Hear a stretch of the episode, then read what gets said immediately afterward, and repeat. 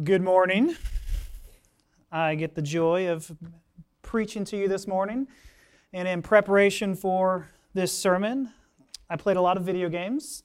Um, last year, there was a video game that came out uh, that, that kind of took the, the market by storm, uh, that uh, won uh, many Game of the Year awards, and that uh, had many articles written and dissecting it and trying to understand why this was created, what was it about, and it was a video game called That Dragon Cancer.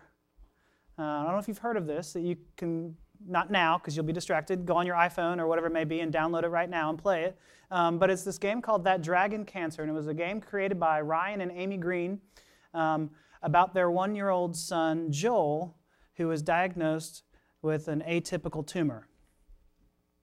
Now, these, the, Ryan and Amy Green were, were uh, video game creators themselves, and they, uh, they got this, this news about their, their son, and they said, you know what? Let's make a story about this of, of how uh, he defies odds and he gets only six months to live, but he broke through that barrier and we can celebrate. And so they, uh, they film his life in the first year or two uh, of what he's going through. Um, they film their doctor's visits.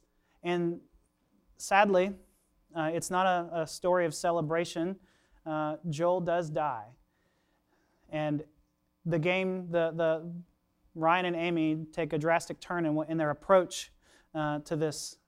And they now say, What do we do? We have all this that we've just been capturing. We're, we, you know, life just threw us a huge curveball and, and everything's erupted. Now, what do we do? And they said, let's make a video game about it to understand our grief, to help those who may be grieving. Um, and so you play this game, and I promise you, it is impossible to play this game without crying. I mean, it is hard. You, you, you start out and you hear the, the sounds of, you're, you're, you're playing as Joel walking through the woods, and you hear his giggles, and it's actual audio from when he was there and then you, you get, uh, you're, you're at the doctor's office and you're getting the bad news, and, and literally water is rising in the room the whole time. And you, you're, have, you're arguing, you, you press these buttons to argue um, of, you know, what about this? What, what about this? What about this? And, and the water just gets higher and higher and higher. Then you, you, you, you race through the hospital rooms and you read, uh, you know, terribly written get well cards. You know, it's all in God's plan type uh, cards, things like that, that you're like, oh, that's tough. And then you, you start sailing through the universe on these balloons. Um, and you're trying to dodge comets, it appears, but as you get closer, you realize those aren't comets that you're dodging. Um, they're giant cancer cells that you're trying to dodge, but the cancer becomes more prevalent and more and more and more till it pops every one of your balloons. It is a, it's a hard game to play. It's called that dragon cancer because there is a hidden dragon of cancer that may be living inside some of you this morning that wants you to never find out about its reality. But there's, there's another dragon that I want to talk about this morning that, that, that loves to hide itself, that loves to say, I'm not even here. And it does a great job of hiding itself from the, to your eyes, to our, my eyes, of the presence that is actually there. And it's that hidden dragon, money. Last uh, two weeks ago, Jeff began a mini sermon series on the gospel and money. And today we pick that up as we look at it in Luke 12, 13 through 34. Please stand for the hearing of God's word.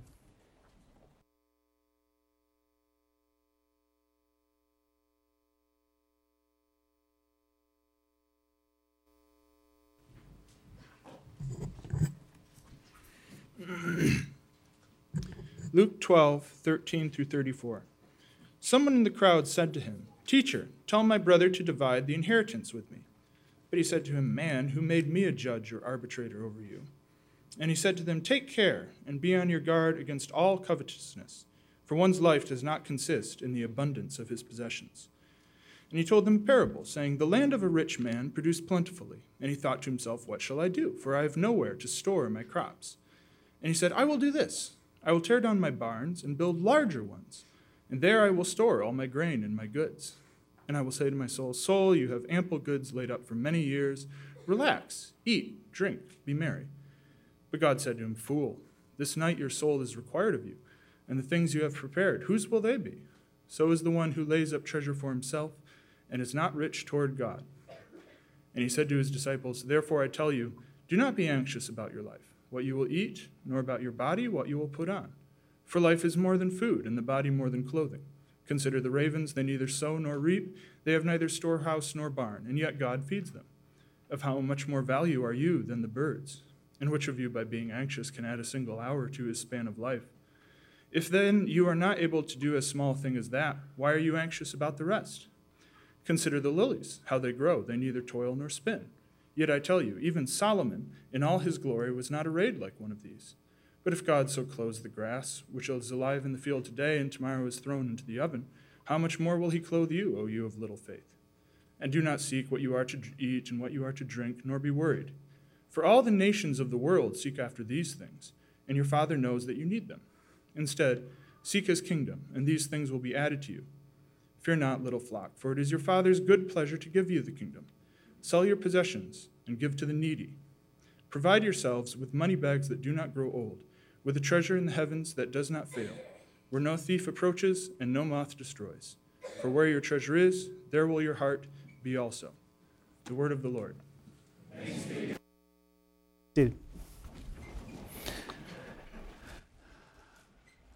Father, we ask that you would speak this morning, God, that you would uh, shine upon the page into our hearts, that you would, you would be present here, speaking through Luke, speaking through myself, God, that we will be able to hear from you and not just a one man's opinion. So, God, we thank you that you uh, give us your word that lasts generations to generations, and it is uh, firm and fixed and, and good for us to hear. We pray this in Jesus' name.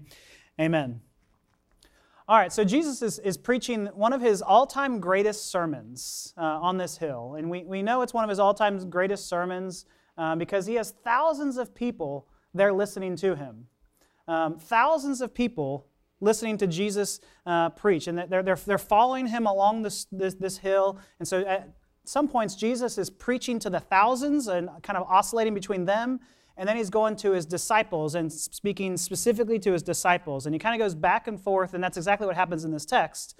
Um, but we know this is one of his, his greater sermons because of the, the, the, thousands that were there, but also some of the great lines that were there. Um, so prior to what we just read here earlier in chapter 12, we have the, you know, do not fear those who kill the body. He's trying to encourage. And he says, even uh, the Lord knows the number of hairs on your head, uh, which is just a beautiful thing, especially if you have hair. Um, so, like,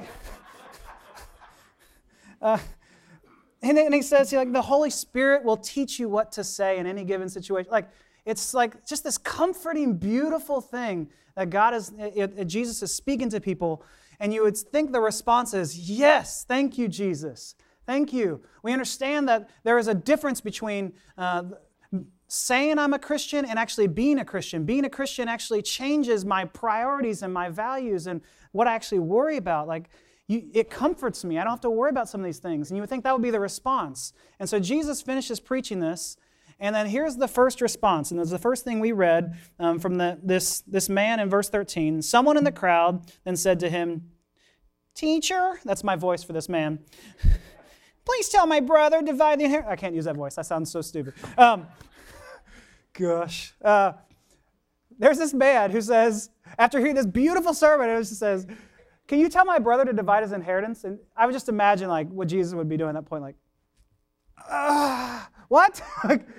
so random. It's so random. It's so out of left field. Like, like what are you talking about?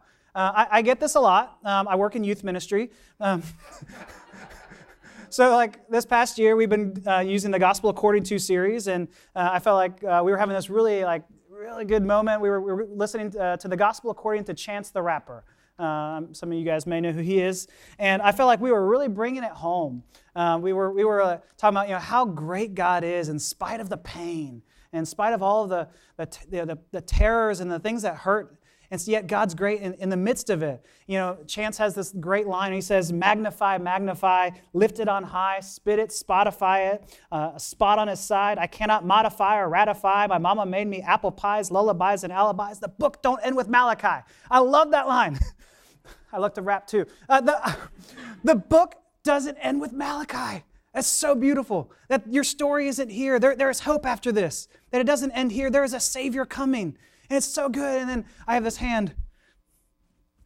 Okay, we'll do questions now. Uh, yes? Who makes the communion bread?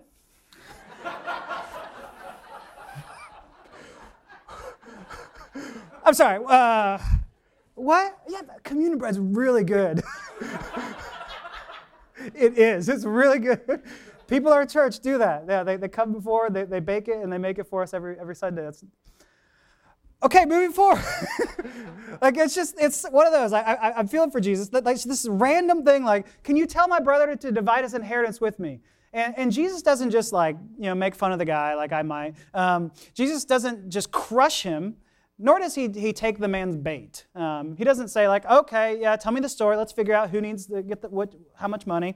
Um, Jesus says, Man, who made me judge or arbiter over you? And the man's probably the younger brother in this, in this situation, and he's probably arguing to get his older brother's inheritance or some of the inheritance. And he calls him teacher or rabbi. And uh, rabbis sometimes in that time would, would divide and, and, and would speak into some of these justice issues. Uh, but Jesus doesn't usurp the, the rabbi's authority and do that there, um, nor does he kind of upend uh, and, and, just allow this man to go on uh, thinking the way he thinks. He actually upends his own perceived authority on his own money. And, and what he says to this man, the very first thing he says is, Take care, be on your guard. In other words, watch out against all forms of covetousness. Why? You know, there's, there's no other spot in Scripture or no other sin in Scripture where Jesus says, Watch out, be careful. You know, he says, Be careful, beware, watch out of the Pharisees, be careful of, of false teaching coming into the, into the, uh, the church. But he doesn't say for specific sins. He saves that specific warning for this specific sin greed, materialism, covetousness. And he's saying all, all of these things, all of those things are all considered sins of the eye.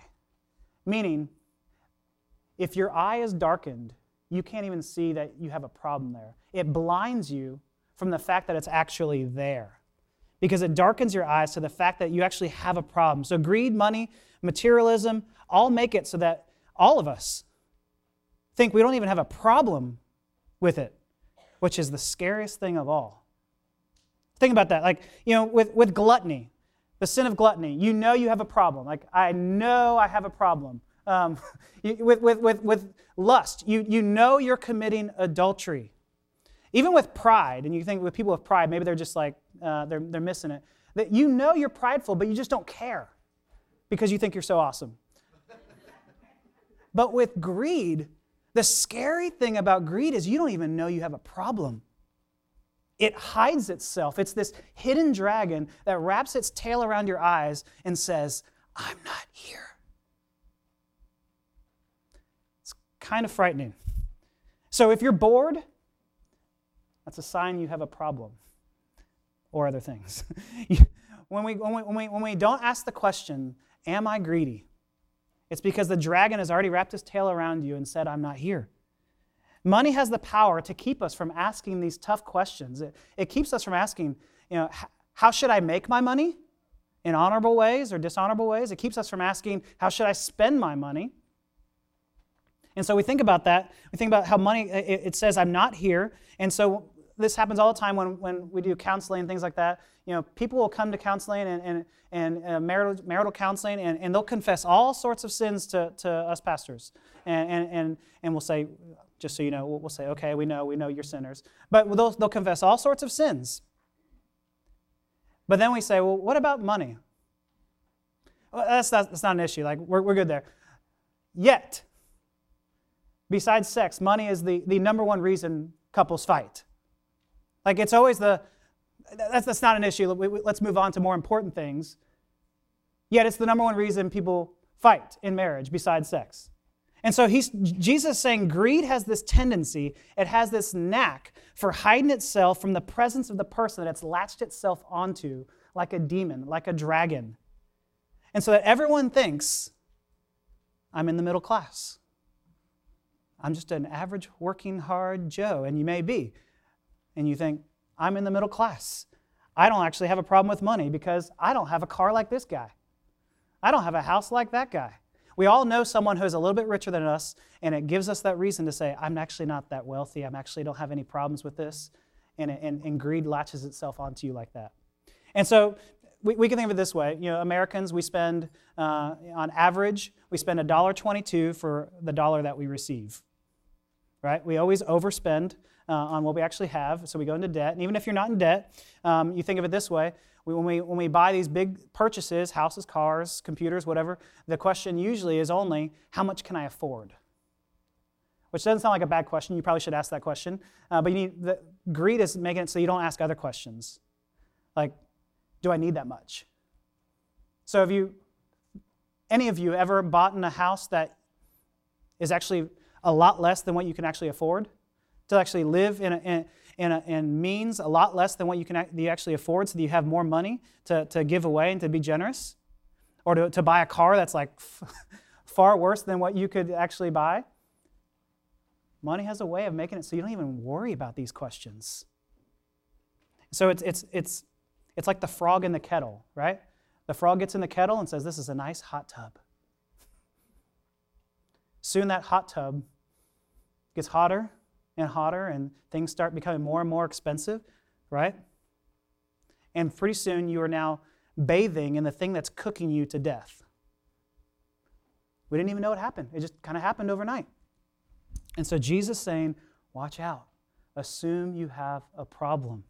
It's a hidden dragon that's desperately trying to get you from seeing that it's there.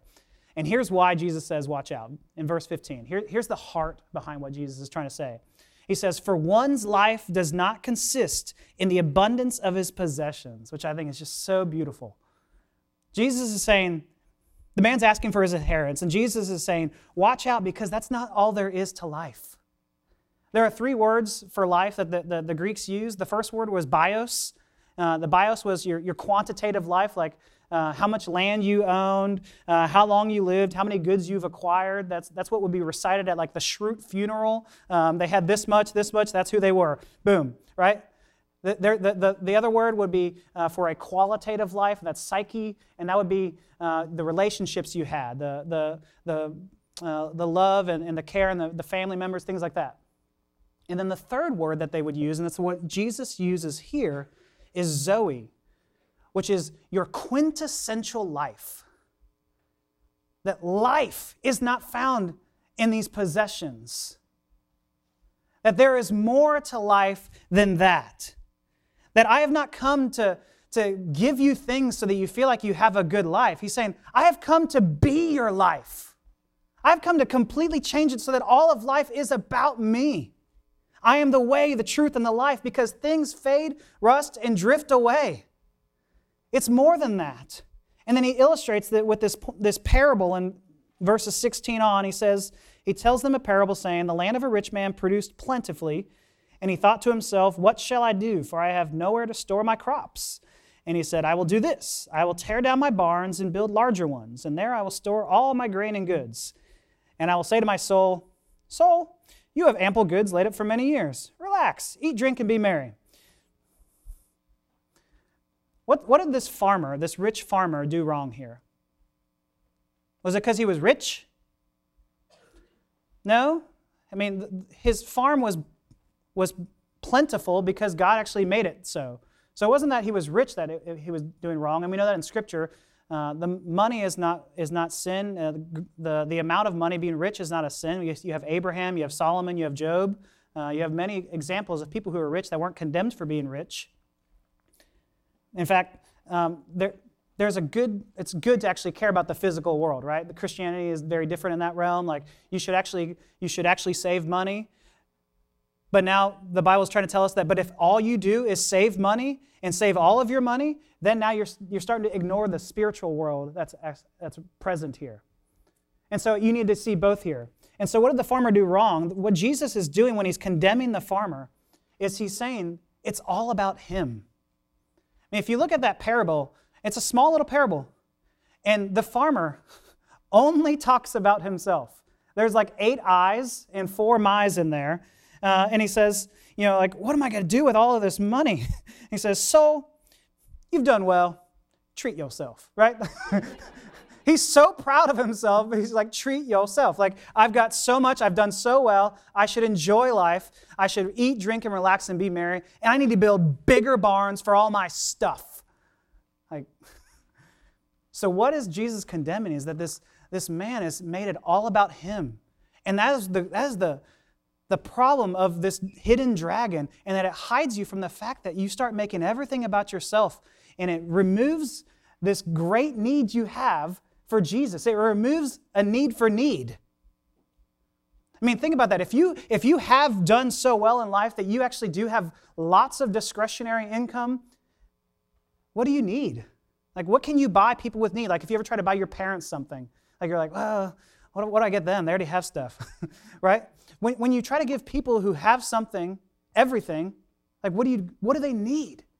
And that's what this hidden dragon does is it actually makes you feel like you don't need anything. And so if you don't need anything physically, then you may not need anything spiritually. It makes me think of that hymn Come Ye Sinners where it says all the fitness he requires is to feel your need of him.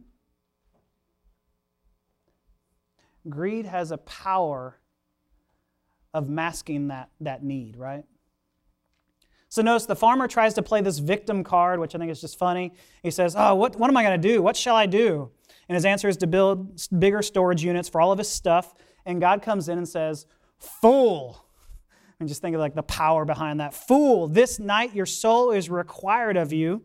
And some people have asked me after the last sermon, what does that mean of him? Uh, I think that means that he actually goes to his maker. He actually, actually goes to judgment day, right?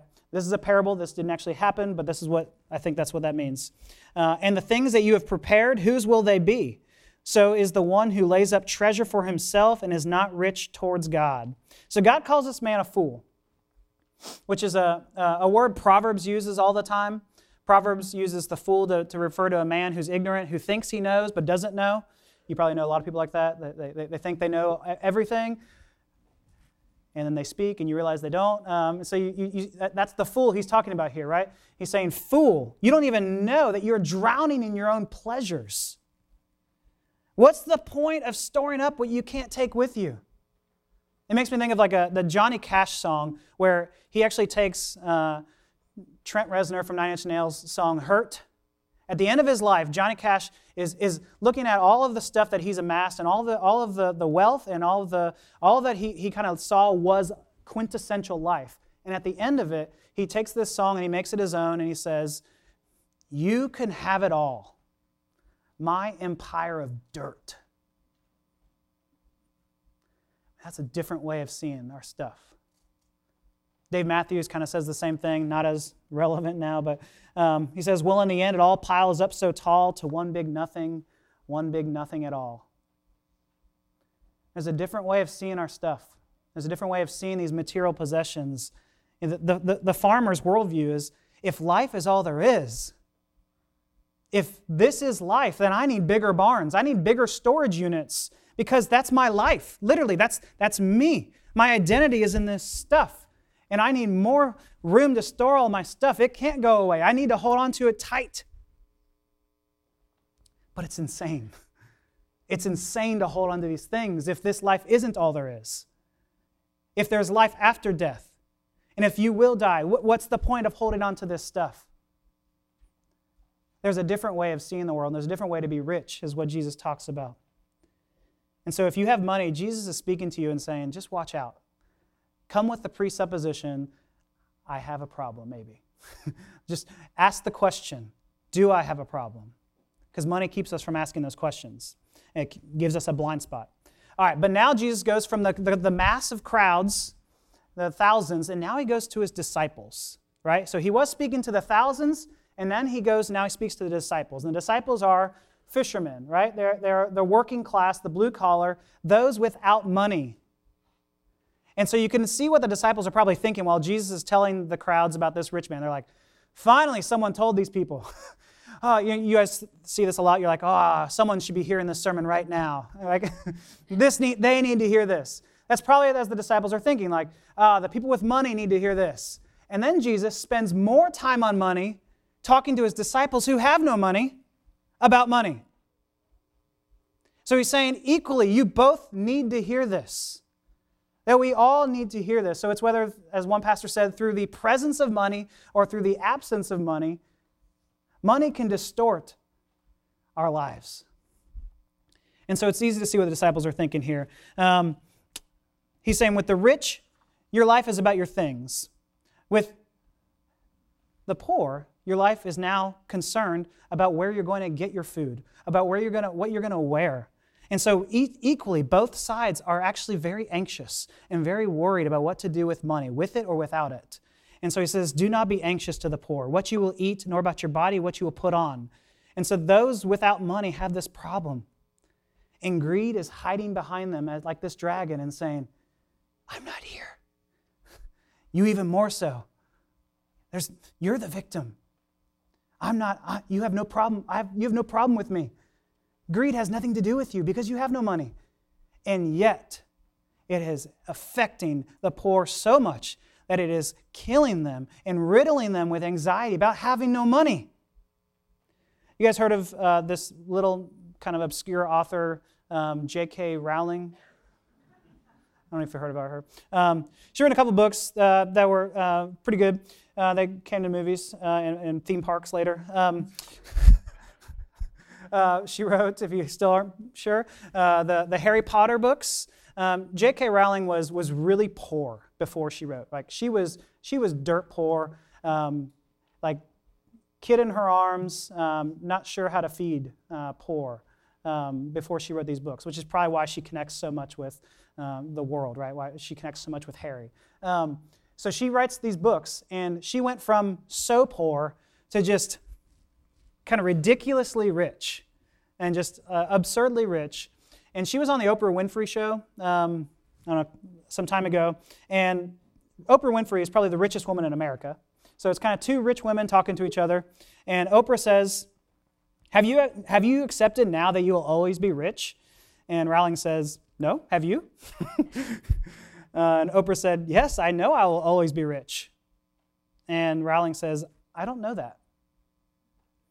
There are times when I still worry about money. still? With life altering money, you still worry about it? This is why Jesus is teaching on it. Because it's not about the money, it's about the heart about the worry, about the fear, and all of this. And so Jesus comes to these disciples and says, and he speaks all tenderly to, to his flock and says, I know you're worried and riddled with anxiety, and I know it's, it, it's scary. Consider the birds. And I love the Jesus Storybook Bible here uh, as, as imagery. If you've ever read the Jesus Storybook Bible, if you have kids, or if you just want to understand the Bible better as an adult, uh, the Jesus Storybook Bible is very good, and it has these pictures of these, uh, these birds with like pushing shopping carts. And usually the kids laugh and they're like, like oh, that's silly, because they're trying to say it's the absurdity. Like birds don't go shopping for food, yet God feeds them. And then it goes and it goes and makes it cute, like with the, the flowers, the lilies of the field, you know, and the, the flowers are trying on dresses, and you know, kids are laughing about that. Like, that's silly, that's absurd. Again, to the point that God clothes them better than Solomon. But I want to go, I want to go one step further than what the, the Jesus Story Bible talks about. It doesn't just say that he, he takes care of the birds, it says, consider the ravens. The ravens. Like, who here likes to birdwatch and wants to go watch ravens? Like, it is a one man, it's a rat with wings. It is ugly. It is ugly. It's usually known for death, right? Like the raven, Edgar Allan Poe, like, you know, nevermore, right? Like it's, it's not a good looking bird. It, it's a terrible bird. It's a scavenger. And yet, God feeds them and cares for them. And He's saying, How much more valuable are you than the rat with wings? I, I regret I made that. I love you. I don't know if that's what he said. Then he also says something in here about how absurd is it that you, when we worry, that we can even think that we add even to like an hour to our lives. Um, another translation is saying, How absurd is it that you can even add a cubic meter to your height? So if you worry, you think if I, if I plan hard enough, I think through all, all the outcomes, maybe I can grow a little bit taller, uh, or maybe I can extend my life a little bit longer. And he was trying to say, little flock, fear not. I love you more than that. I love you more than that. I love you more than Solomon, more than the flowers. And what does worry do? Worry tears us down. The thing that we think is actually going to help us get to where we want to be is actually what breaks us down. Whenever we worry, whenever you stress over, over a job, over money, over a relationship, over a school, what happens? You usually get sick, right? Usually you worry, you stress, and then you're sick. I get sick every uh, week after breakout for our youth retreat because I stress over that every year. Every year, it's on, on the dot. Like, ah, got sick. Right? Stress gets us sick. The thing that we think is actually going to help us gets us. It breaks us down. Sometimes it can make you really sick. Sometimes it can make you really sick, like like tearing your body apart, sick. And so, what does all of the worry do? All of it does is just change change what you think you know. Actually, break, God actually has to now open up your hand and say, That's not how things are going to be. I'm going to take this. Life is going to be different. It hurts more when we go that route. So, is your natural bent to worry about money? To, to stay up late, to overwork, to stress, to be late, to control? If so, the dragon has gotten you as well. Even without money, greed has gotten you. The word worry actually refers to a ship that sails too high on a sea. Uh, and so, uh, even, even when the slightest wave comes, the ship could capsize. And so, when we think about it for us, when we worry, we're sailing too high on the sea. So, even, even the slightest insult breaks us. Even the slightest speed bump, we think, it's over. I hate it. I, want to I want to curl up into a ball. Uh, even after la- this, this, this morning's sermon, I was like, I don't know. I don't know if I'm going to do it again. right? Like, I, I, worry about the sermon, so that, that how, how, it, how it comes out, I'm worried.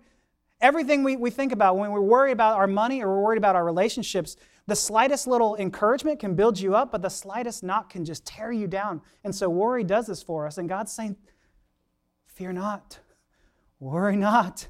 You have an anchor that's going to hold you in place in the midst of some of these storms. Jesus is saying, How much more valuable are you than the ravens, than the flowers?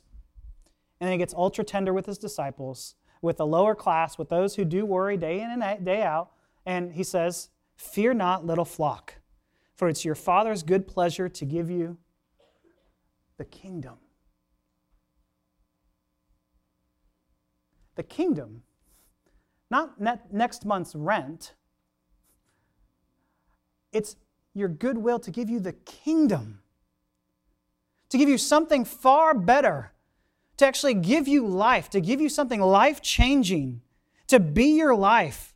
And so, whatever the, it, we may be holding on to tightly, whether it's the money or whether it's uh, the, the lack of money, and Jesus wants to come in and take that dragon off of you and saying, Fear not, Rest and not stress over it. Let it go because I've got you. That's why we're talking about money, right? That's why, that's why we, we see the intersection of the gospel and money. We think these things are actually very connected. Uh, you know, us as pastors, we hate talking about money. It does make us worry and, uh, and stress over these things because it sounds very self serving. But Jesus is preaching to the thousands, not so that he can get any money, He's preaching to the thousands because they need to hear it. Because deep down inside each and every one of us, there is this tug that's connected to generosity. And so, what's Jesus' response to all this? He says, To, to the wealthy, watch out. Greed is, is, is, is here, it's, it, it's around. To, to those without money, he says, Watch out. Greed hides itself in worry. And then he says to everyone, Sell your possessions. Verse 33. Something radical. Just sell your possessions and give to the needy because giving and generosity are at the heart of what it means to be a Christian. Giving and generosity are at the heart of what it means to be a Christian. They are intricately woven together so that you cannot be a Christian and not be generous.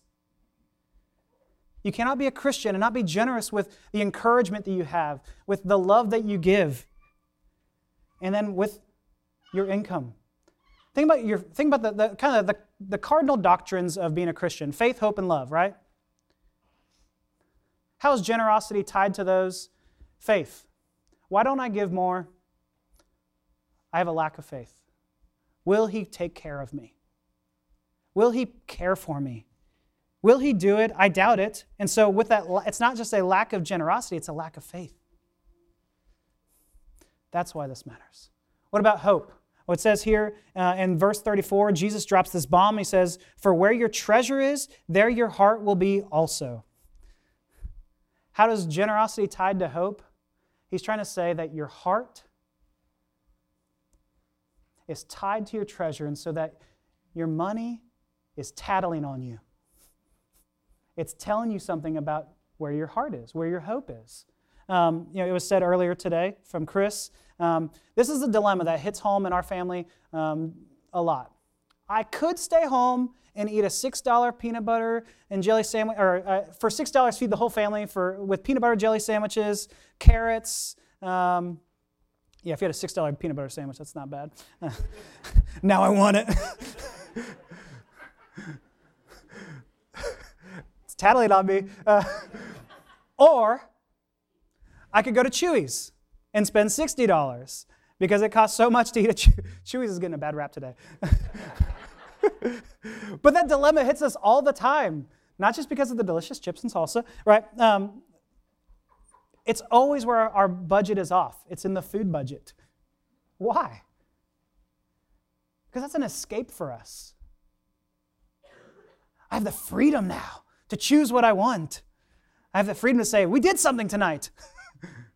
I went to Chuy's. I ate food. What about you?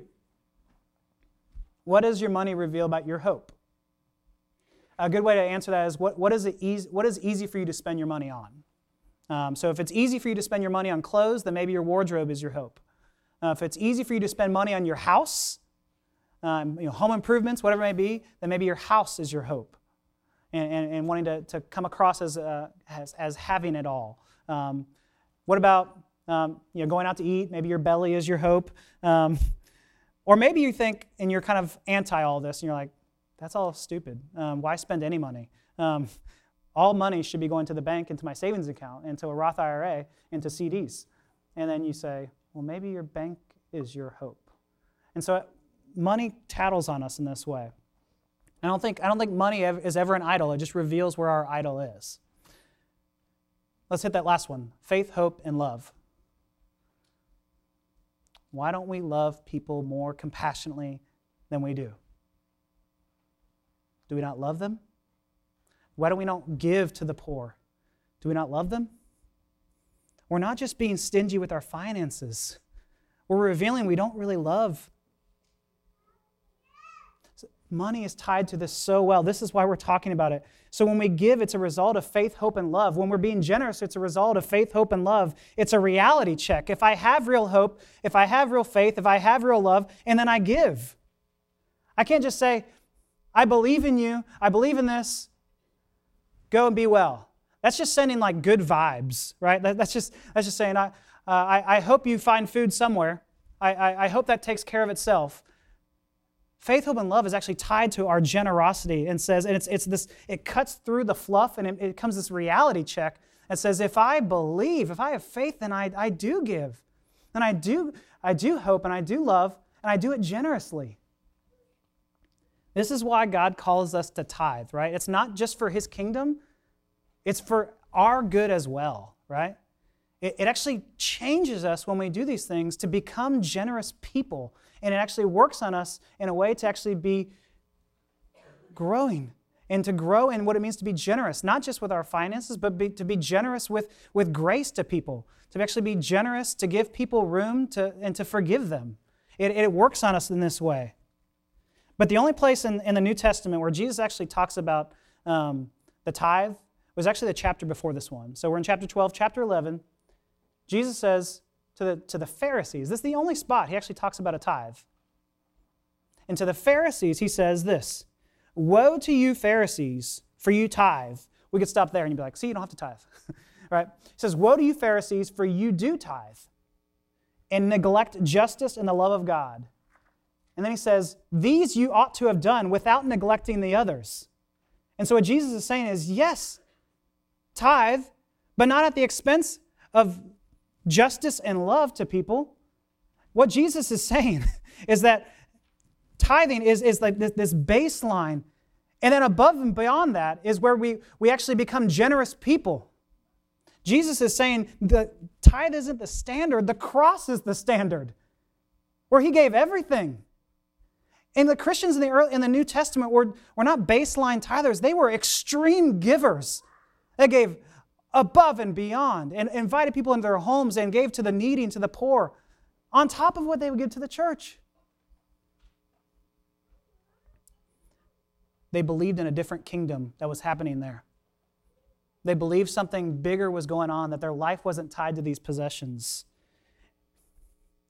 And so for them, it was, the, the tithe wasn't this like ticket to be at church, it wasn't a membership fee. It was a part of actually being a part of what God's doing in the community. And then above and beyond that, they were generous. It wasn't this legalistic limit of what, what do I have to give? What can I give? The rich fool stores up.